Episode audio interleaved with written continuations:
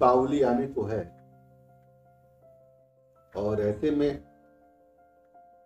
दीपावली में दीप को बहुत महत्व दिया है। और मैं देखता हूँ कि ये जो दीप है वह, और वह जो उसकी ज्योति है, वो धर्म में, तंत्र में, यहाँ तक कि साहित्य में, काव्य में, सौंदर्य में, चित्र में, उसको बहुत महत्व दिया गया है। इस दीप का प्रयोजन और आप जैसे बुद्ध के वचन कि अप दीपो भवा, कुछ लोग उसको अत्त भवा भी कहते हैं। वहाँ भी दीप आ गया है, जैन धर्म में भी दीप आ गया है। जगह जगह चौखटों पर दीप रखने की परंपरा भारत में। यहाँ तक क्रिश्चियनिटी में भी हम लोग जाते हैं तो दीप तो नहीं वहाँ कैंडल जलाया जाता। तो इस प्रयोजन को, इस अर्थ को आप किस ढंग से देखते हैं? थोड़ा इस पर कुछ प्रकाश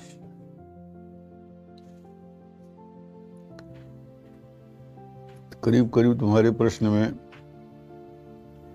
उत्तर भी छिपा हुआ है। प्रश्न दीप का है और अनेक धर्मों में, यानी बहुत सारे दुनिया के समुदायों में दिए के प्रकाश के महत्व की चर्चा तुमने अपने प्रश्न में ही कर दी। बात यह है कि ये धरती जो है, वो जीव प्रसू है। और जीव के प्रसव के बाद चेतना का ही प्रकाश होता है। और जब तक कोई जीव किसी के गर्भ में रहता है या अंडे में रहता है, स्वेद में रहता है, बीज के रूप में रहता है, तब तक जीवन नहीं होता है, वो अंकुरण होता है, गर्भ के अंधकार से बाहर आता है। तो चेतना की स्वाभाविक गति है। प्रकाश में जाना, बल्कि कहना चाहिए कि चेतना स्वयं में एक प्रकाश है। देह से प्राणों के प्रकाश के समाप्त हो जाने के बाद मृत्यु हो जाती है। और इस प्रकाश की विशेषता है ऊपर उठने की। कभी दिए पर ध्यान दो। तो मिट्टी का दिया हो, चाहे मिट्टी के प्रकर्ष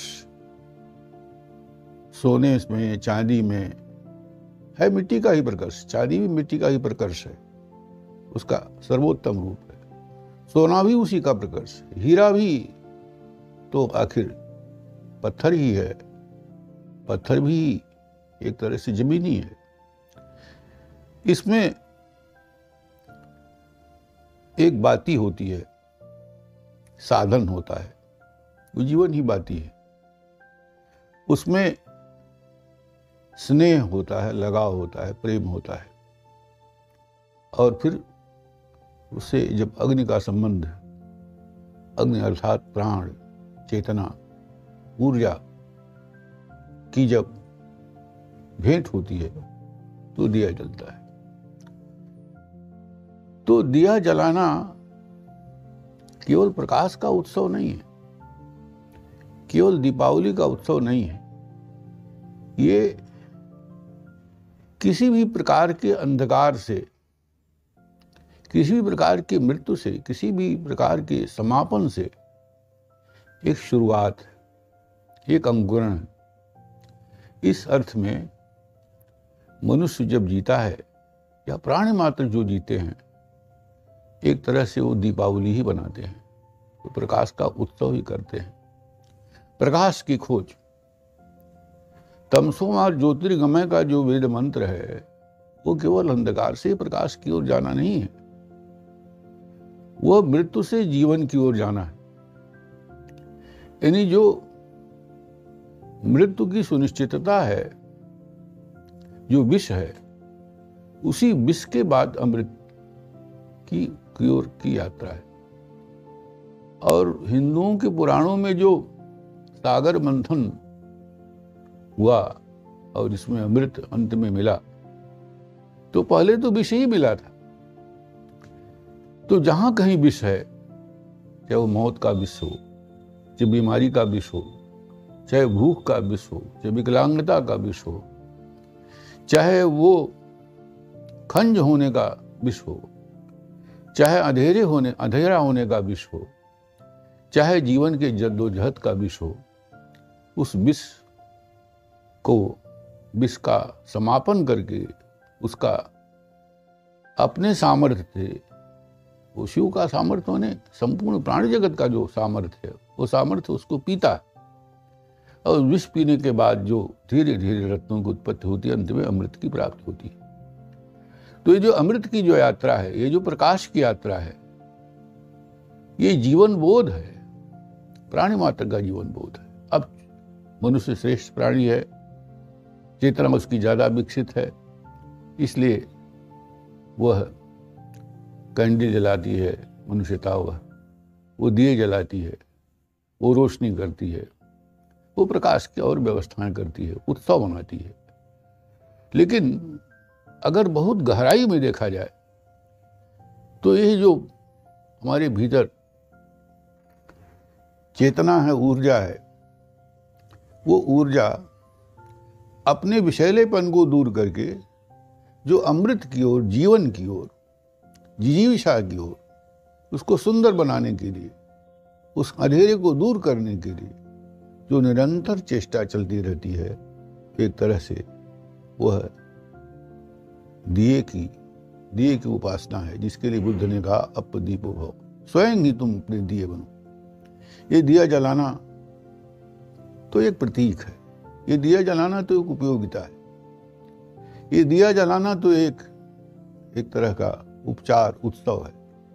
लेकिन दिया जलाने की, प्रकाश की ओर यात्रा करने की, प्रकाशित होने की, अंधकार से लड़ने की किसी भी प्रकार का अंधकार हो, अन्याय का अंधकार हो सकता है वो विषमता का अंधकार हो सकता है, वह अज्ञान का अंधकार हो सकता है।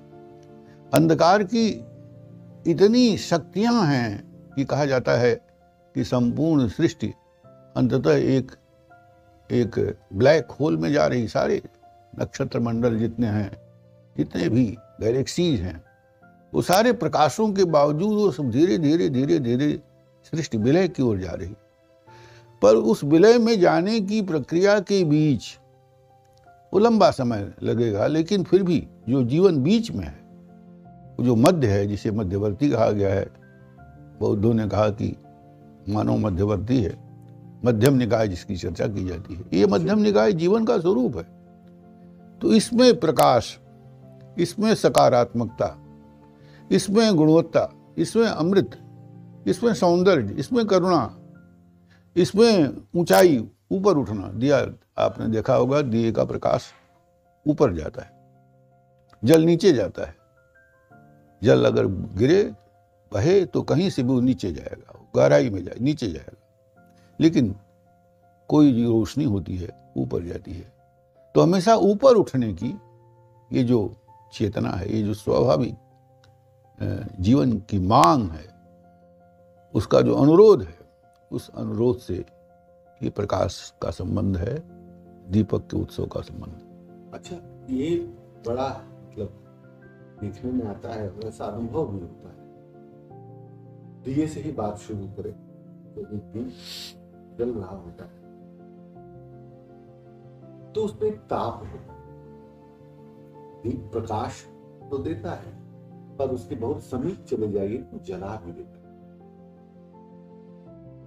जीवन को सार्थक या निरर्थक, जिस दिशा में भी जहाँ हमारे आप ऋषि लोगों ने जिधर हम लोगों को आगे बढ़ने की तरफ़ जैसा आप भी कह रहे थे कि ब्लैक होल में जाने के बावजूद भी जो बीच का रास्ता है, जहाँ सृजन है, सौंदर्य है, ऊपर उठने की जो बात। तो इस दिशा में जो व्यक्ति साधना के दृष्टिकोण से आगे बढ़ता तो एक ताप पैदा उसके अंदर। तो वह ताप देखने में आता है कि वह दूसरों को भी जला सामान्य तौर उससे दूसरे लोग आहत होते हैं। अपने को भी वो जला रहा होता है कहीं ना कहीं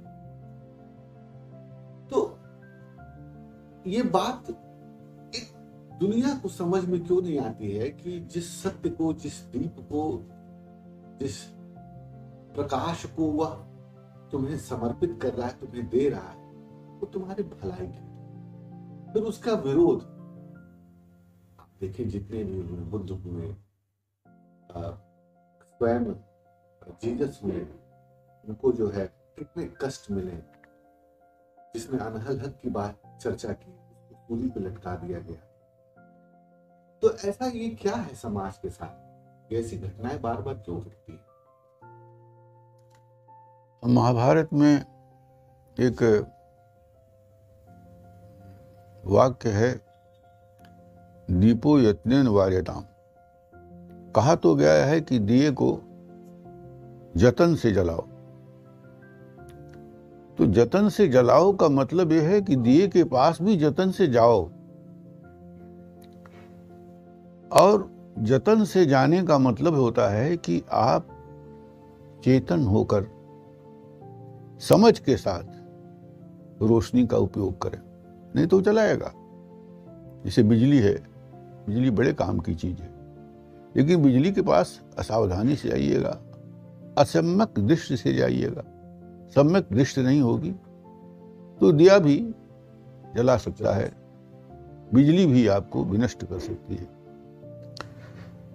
दूसरा जो सवाल किया कि क्यों ऐसा होता है कि जीसस के साथ बुद्ध के साथ और तमाम बड़े लोगों के साथ, गांधी के साथ, जिन्होंने संसार के बहुत सारे कुरूपताओं को नष्ट करने के लिए, विषमताओं को, प्रतंत्रताओं को बहुत सारे दबावों को नष्ट करने के लिए अपनी ज़िंदगी दांव पर लगाई। ये मनुष्य जाति, उनके साथ बुरा बर्ताव उसने किया। बात यह है कि जो जगत की जो गति है, उसमें जो मनुष्य का स्वभाव है क्योंकि मनुष्य जो है, वह मूढ़ पशु योनि से धीरे धीरे विकसित होकर के मनुष्य बना है। तो जैसे यह मूढ़ताओं का जो अपार संसार है यह मूढ़ता किसी भी प्रकाशित व्यक्ति के यश से, उसके प्रभाव से, उसकी क्षुद्रता के अहंकार को एक तरह की ठेस लगती है। और ये बहुत विचित्र बात है कि मूढ़ सबसे अधिक परेशान होते हैं उन लोगों से जो हार्दिक या बौद्धिक स्तर पर या करुणा के स्तर पर, महानता के स्तर पर आगे बढ़े होते हैं। और उन्हें, उनको ईर्ष्या हो जाती, क्योंकि उनका, वो आए हैं जिस, जो विकास यात्रा हुई है, वो विकास यात्रा मूढ़ योनि से हुई है और वह उसमें बहुत कम लोग ऐसे होते हैं जो मनुष्यता के भी ऊपर देवत्व की ओर तरफ़ जाते हैं। बुद्ध हो जाते हैं, महावीर हो जाते हैं, कृष्ण हो जाते हैं, ईसा हो जाते हैं, मोहम्मद हो जाते हैं। वो इक्के दुख के लोग होते हैं। ज़्यादातर तो समाज मूढ़ों का ही रहता है, बहुमत में रहते हैं।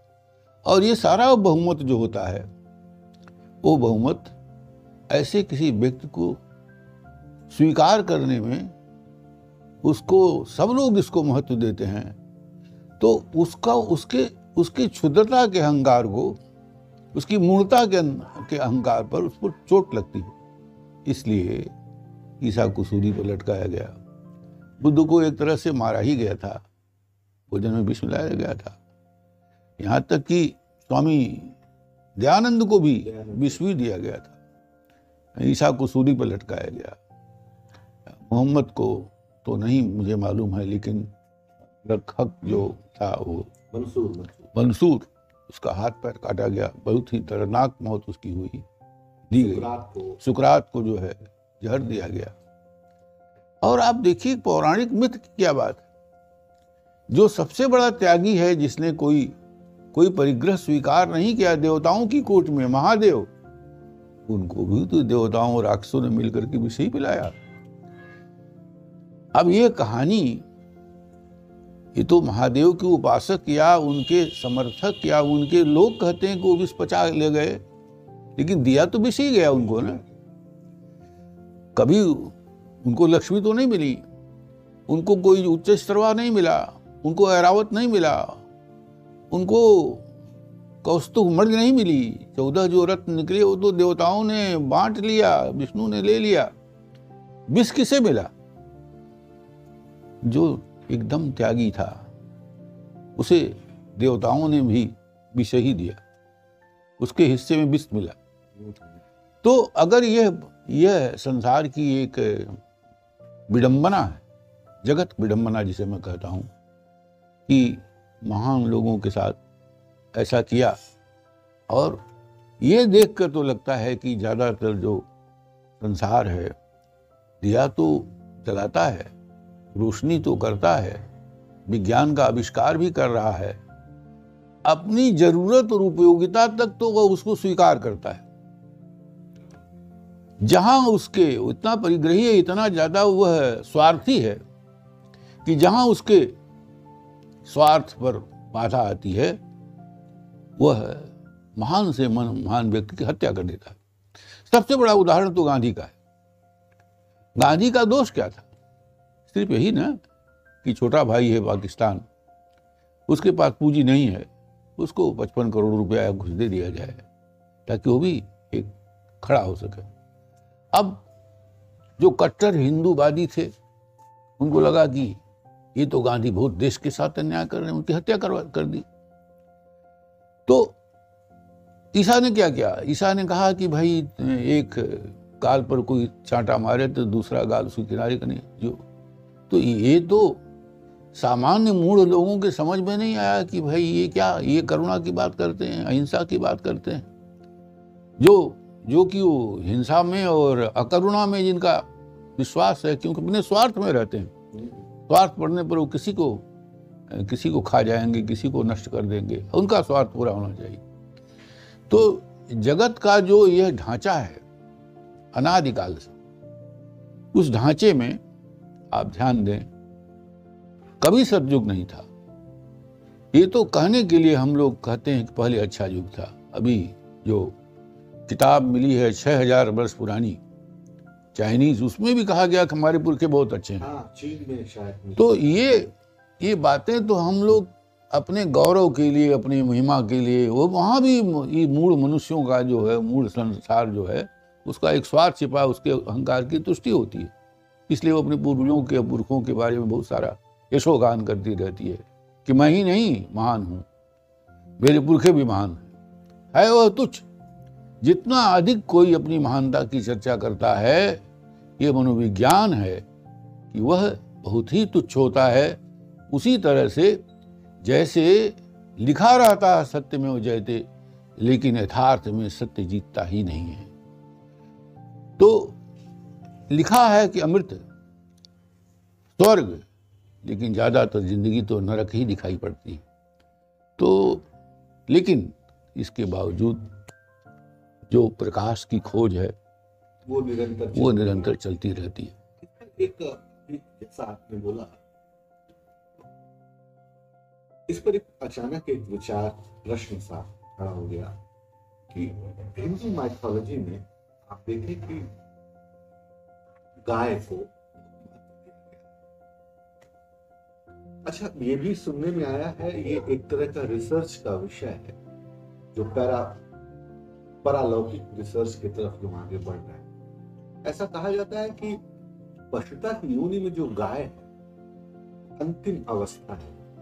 और उसके बाद वो मनुष्यता में, वो जो आत्मा है, वो जो प्राण है इसलिए हिंदू माइथोलॉजी में गाय को बहुत महत्व दिया है। और इसीलिए उसके उसके दूध को सहज और सुलभ ढंग से पीने की व्यवस्था की गई। हालाँकि बकरी का भी दूध पिया जाता है, पर वो औषधि के रूप इत्यादि इत्यादि। मुझे बुद्ध का वो वचन याद आ रहा है कि शायद बुद्ध का वचन है या नहीं, पर एक सिद्धार्थ नाम की एक एक नॉवल है, हरमन हेस की। उसमें कहा गया है कि वो अपने शिष्य से कुछ बात कर रहा हो। पूछता है, बुद्ध तो क्या है? क्या तुम उस कंकड़ को उठाओ और देखो, यह भी बुद्ध होने की प्रक्रिया और बुद्ध ने एक जगह कहीं कहा है कि घटिया से घटिया भी मनुष्य से प्रेम करो कि उसके भी अंदर बुद्ध होने की संभावना तो पशुता से मनुष्यता की योनि में आना और जब मैं शिव को देखता हूँ, जिसको विष दिया गया उनके जो प्रतीक के रूप में जिस पशु को दिया गया, रखा जाता है नंदी को, वो बैल है। तो शिव को लेकर के मैं सारी मैथोलॉजी उल्टी नज़र आती है। हम शिव के प्रतीकों को देखेंगे। हम शिव के रूप को देखें तो हिंदू माइथोलॉजी में होते हुए भी उसके एक जो पलट एक फिलॉसफी है, वो खड़ी होती है। कहीं मैं पढ़ रहा था, मुझे ध्यान आ रहा है कि जो फिलॉसफी थी, हालाँकि ये तो इतिहास में विदित है कि सौ डेढ़ सौ वर्ष पहले साइकोलॉजी जो थी, वो फिलॉसफी से हट गई। फिलॉसफी से निकली हुई एक रूट हुई। पहले साइकोलॉजी फिलॉसफी का विषय था। तो मैं इसको जब पढ़ रहा था तो मेरे दिमाग में एक विचार आया कि ये जो फिलॉसफी के उदात्त जो पॉजिटिवनेस है, जो व्यक्ति के अंदर पॉजिटिवनेस की विचार खड़े होते हैं तो फिलॉसफी की तरफ़ बढ़ते हैं। पर जहाँ वो नेगेटिव होता है, वहाँ साइकोलॉजी जन्म लेती है। इन सारे परिपेक्ष में मनुष्यता को, पशुता को, शिव को और इस द्वीप को जो हमारी चर्चा चली आ रही है, उसको आप किस ढंग से देखते हैं और उस पर क्या कुछ कहना चाहेंगे जो हमारे लिए कुछ उपयोगी हो सके? देखो, एक तो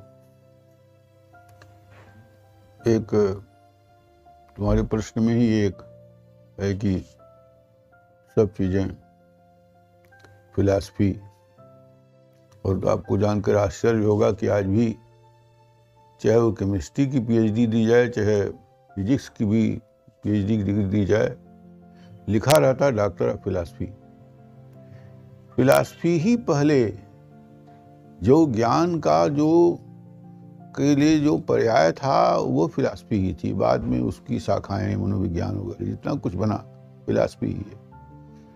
क्योंकि ज्ञान की, चेतना की जो प्रारंभिक जिज्ञासा है, वो तो अंततः फिलासफी ही है और उसी फिलासफी से विज्ञान भी उसी से सब कुछ पैदा हुआ।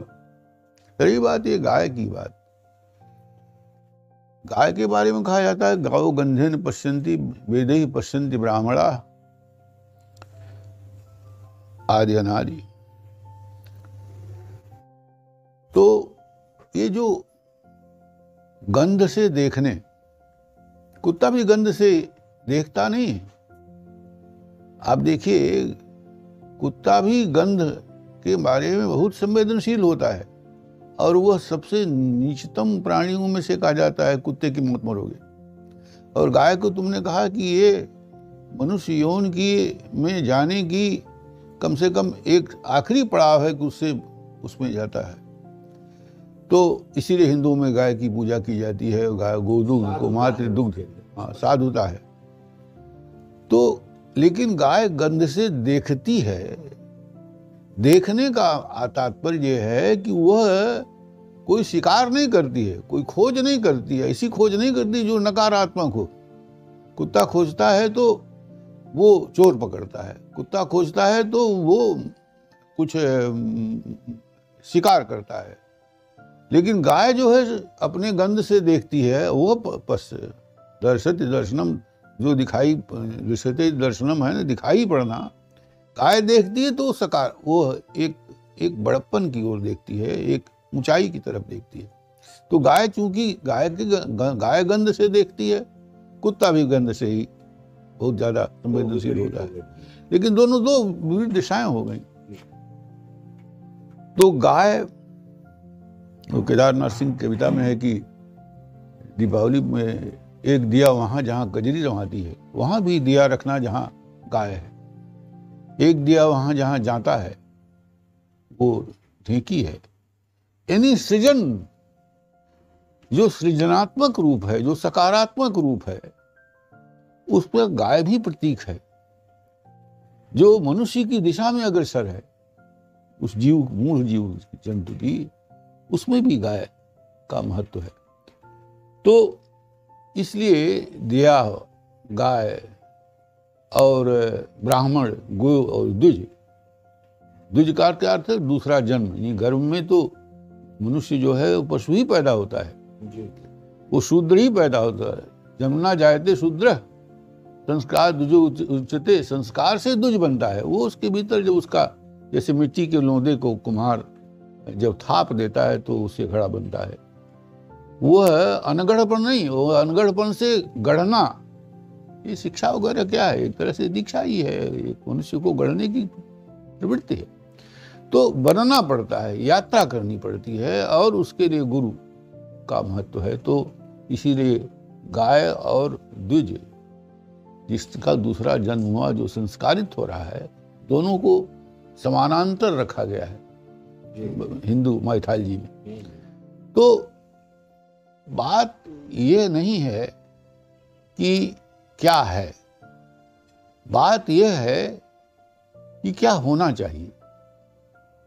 बात यह नहीं है कि अंधेरा है। बात सकारात्मक है कि इस अंधेरे को दूर कैसे किया जाए।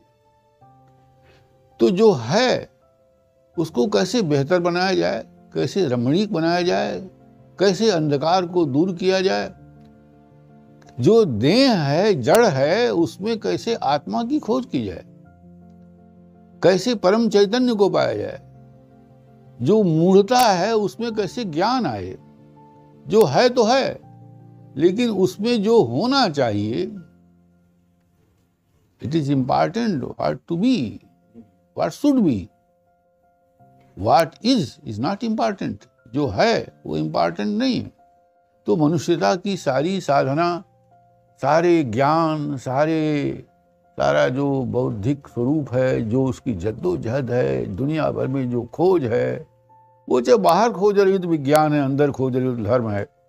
आ, तो ये जो ये जो यात्रा है ये जो यात्रा है ये जो प्रयत्न है यह जो यत्न है जिसके दीपो यत्न वाले दाम दीपावली का प्रसंग चल रहा है।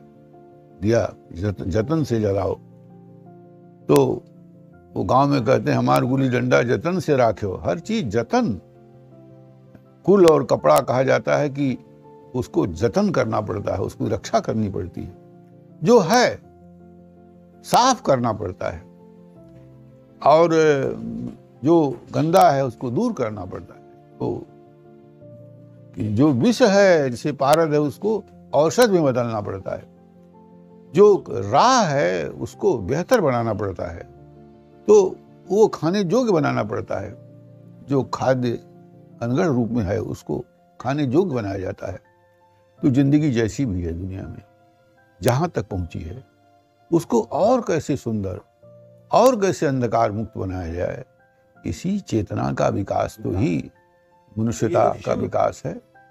और यही शिवत्व की प्राप्ति है। शिव ने जो बैल और ये जो बैल है वो बैल का जो प्रतीक है वह है वही है कि बैल जो है वो गाय के भीतर भी तो गाय पैदा करने की क्षमता तो बैल से ही आएगी ना।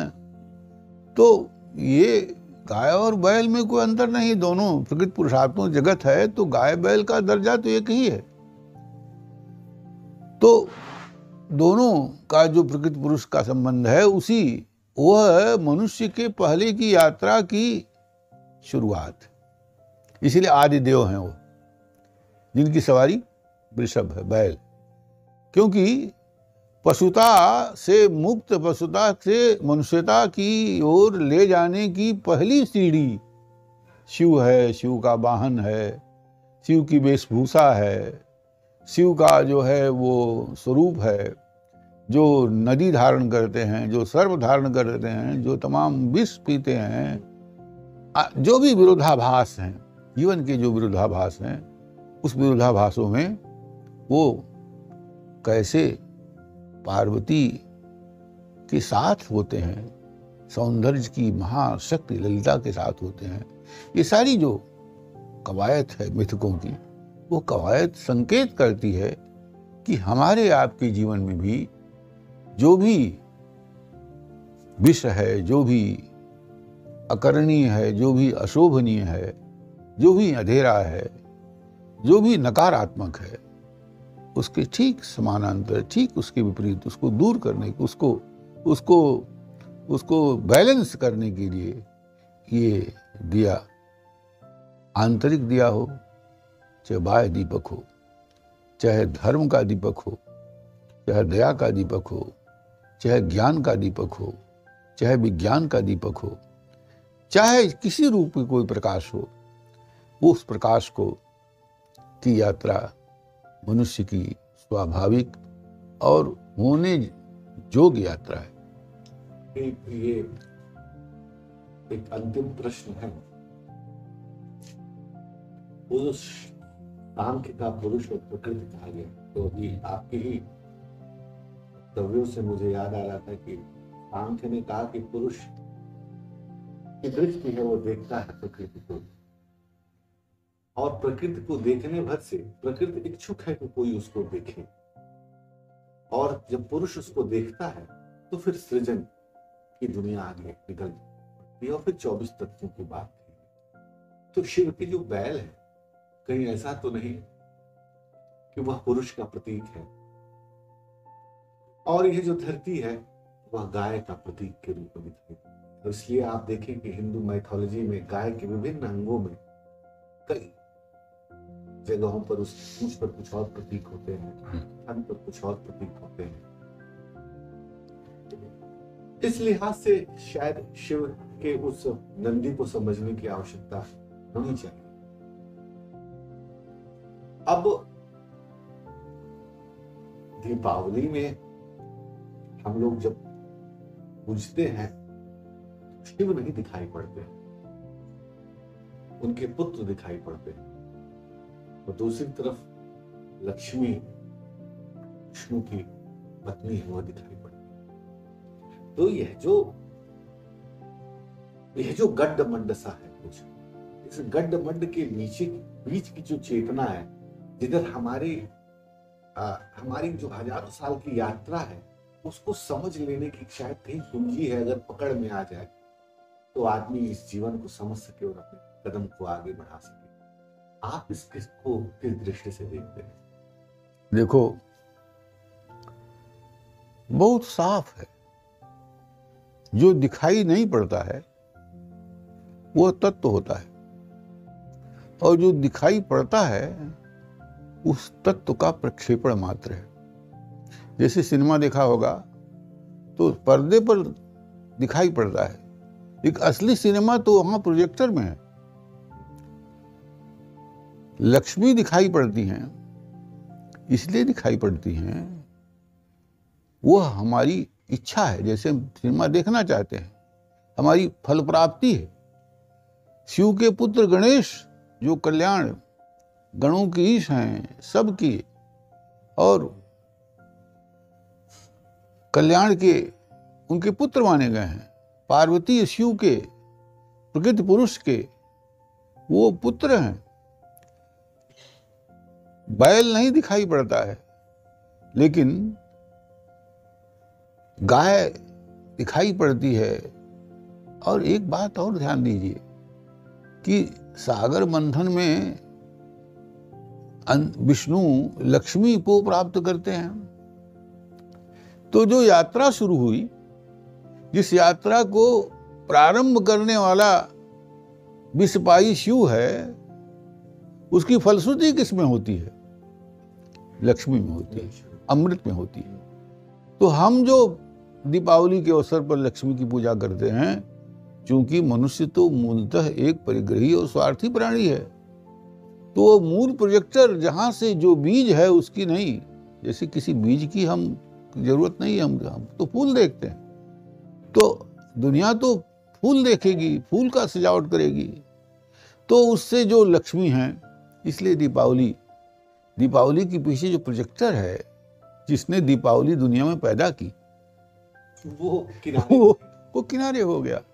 तो ये मनुष्य का स्वभाव है कि जो जो जन्मदाता है, जो आदि कारण होता है, उस आदि कारण की जगह पर वह जो फलश्रुति है, जो फल है, पकड़ लेता है, क्योंकि आदमी फल खाता है। वो तना नहीं पकड़ता है, तने। वो तने में जल भी डालता है तो इसी उद्देश्य से डालता है कि इससे फल निकलेगा। तो ये जो मनुष्य के भीतर फल का स्वाद चखने की, पाने की, परिग्रह की जो वासना है उस वासना ने मेरा अनुमान है कि दीपावली के अवसर पर लक्ष्मी और विष्णु और गणेश की पूजा को ज़्यादा महत्व दिया क्योंकि उसकी रुचि जड़ में नहीं है। जड़ से उत्पन्न वृक्ष से है वृक्ष से उत्पन्न डाल से है फूल से है फल से है क्योंकि तत्काल जो है वही उसको ही दिखाई पड़ता है। कुछ दीपावली में आप चाहेंगे दो शब्द। अब दीपावली तो आज के समय में अगर देखा जाए तो दो तरह की दीपावली है। हमारी कविता में आता है कि जो लोग लाखों का पटाखा फोड़ देते हैं अमीर लोग, और एक तरफ़ जो है ये चिंता रहती है एक सामान्य व्यक्ति की कि दीपावली आ गई है तो पैसा कहाँ से जुटाएँ? बच्चों के लिए बतासा और गट्टा कहाँ से लाएँ? और दिया का दिया का तेल कहाँ से लाएँ? तो ये जो वैषम्य है अधरों पर मुस्कान तो तब खिलेंगे जब पेट भरा हो। मेरी कविता में आता है उजले दीप जले किसके सुंदर अधर कोर पर एक मुस्कान खिले? तो एक ऐसा कवि लिख रहा है जिसके लिए वो बुनियादी समस्याएँ नहीं है। उसे उसे अधरों की मुस्कान दिखाई पड़ रही, दिए के रूप में, प्रकाश के रूप में दिखाई पड़ रही है।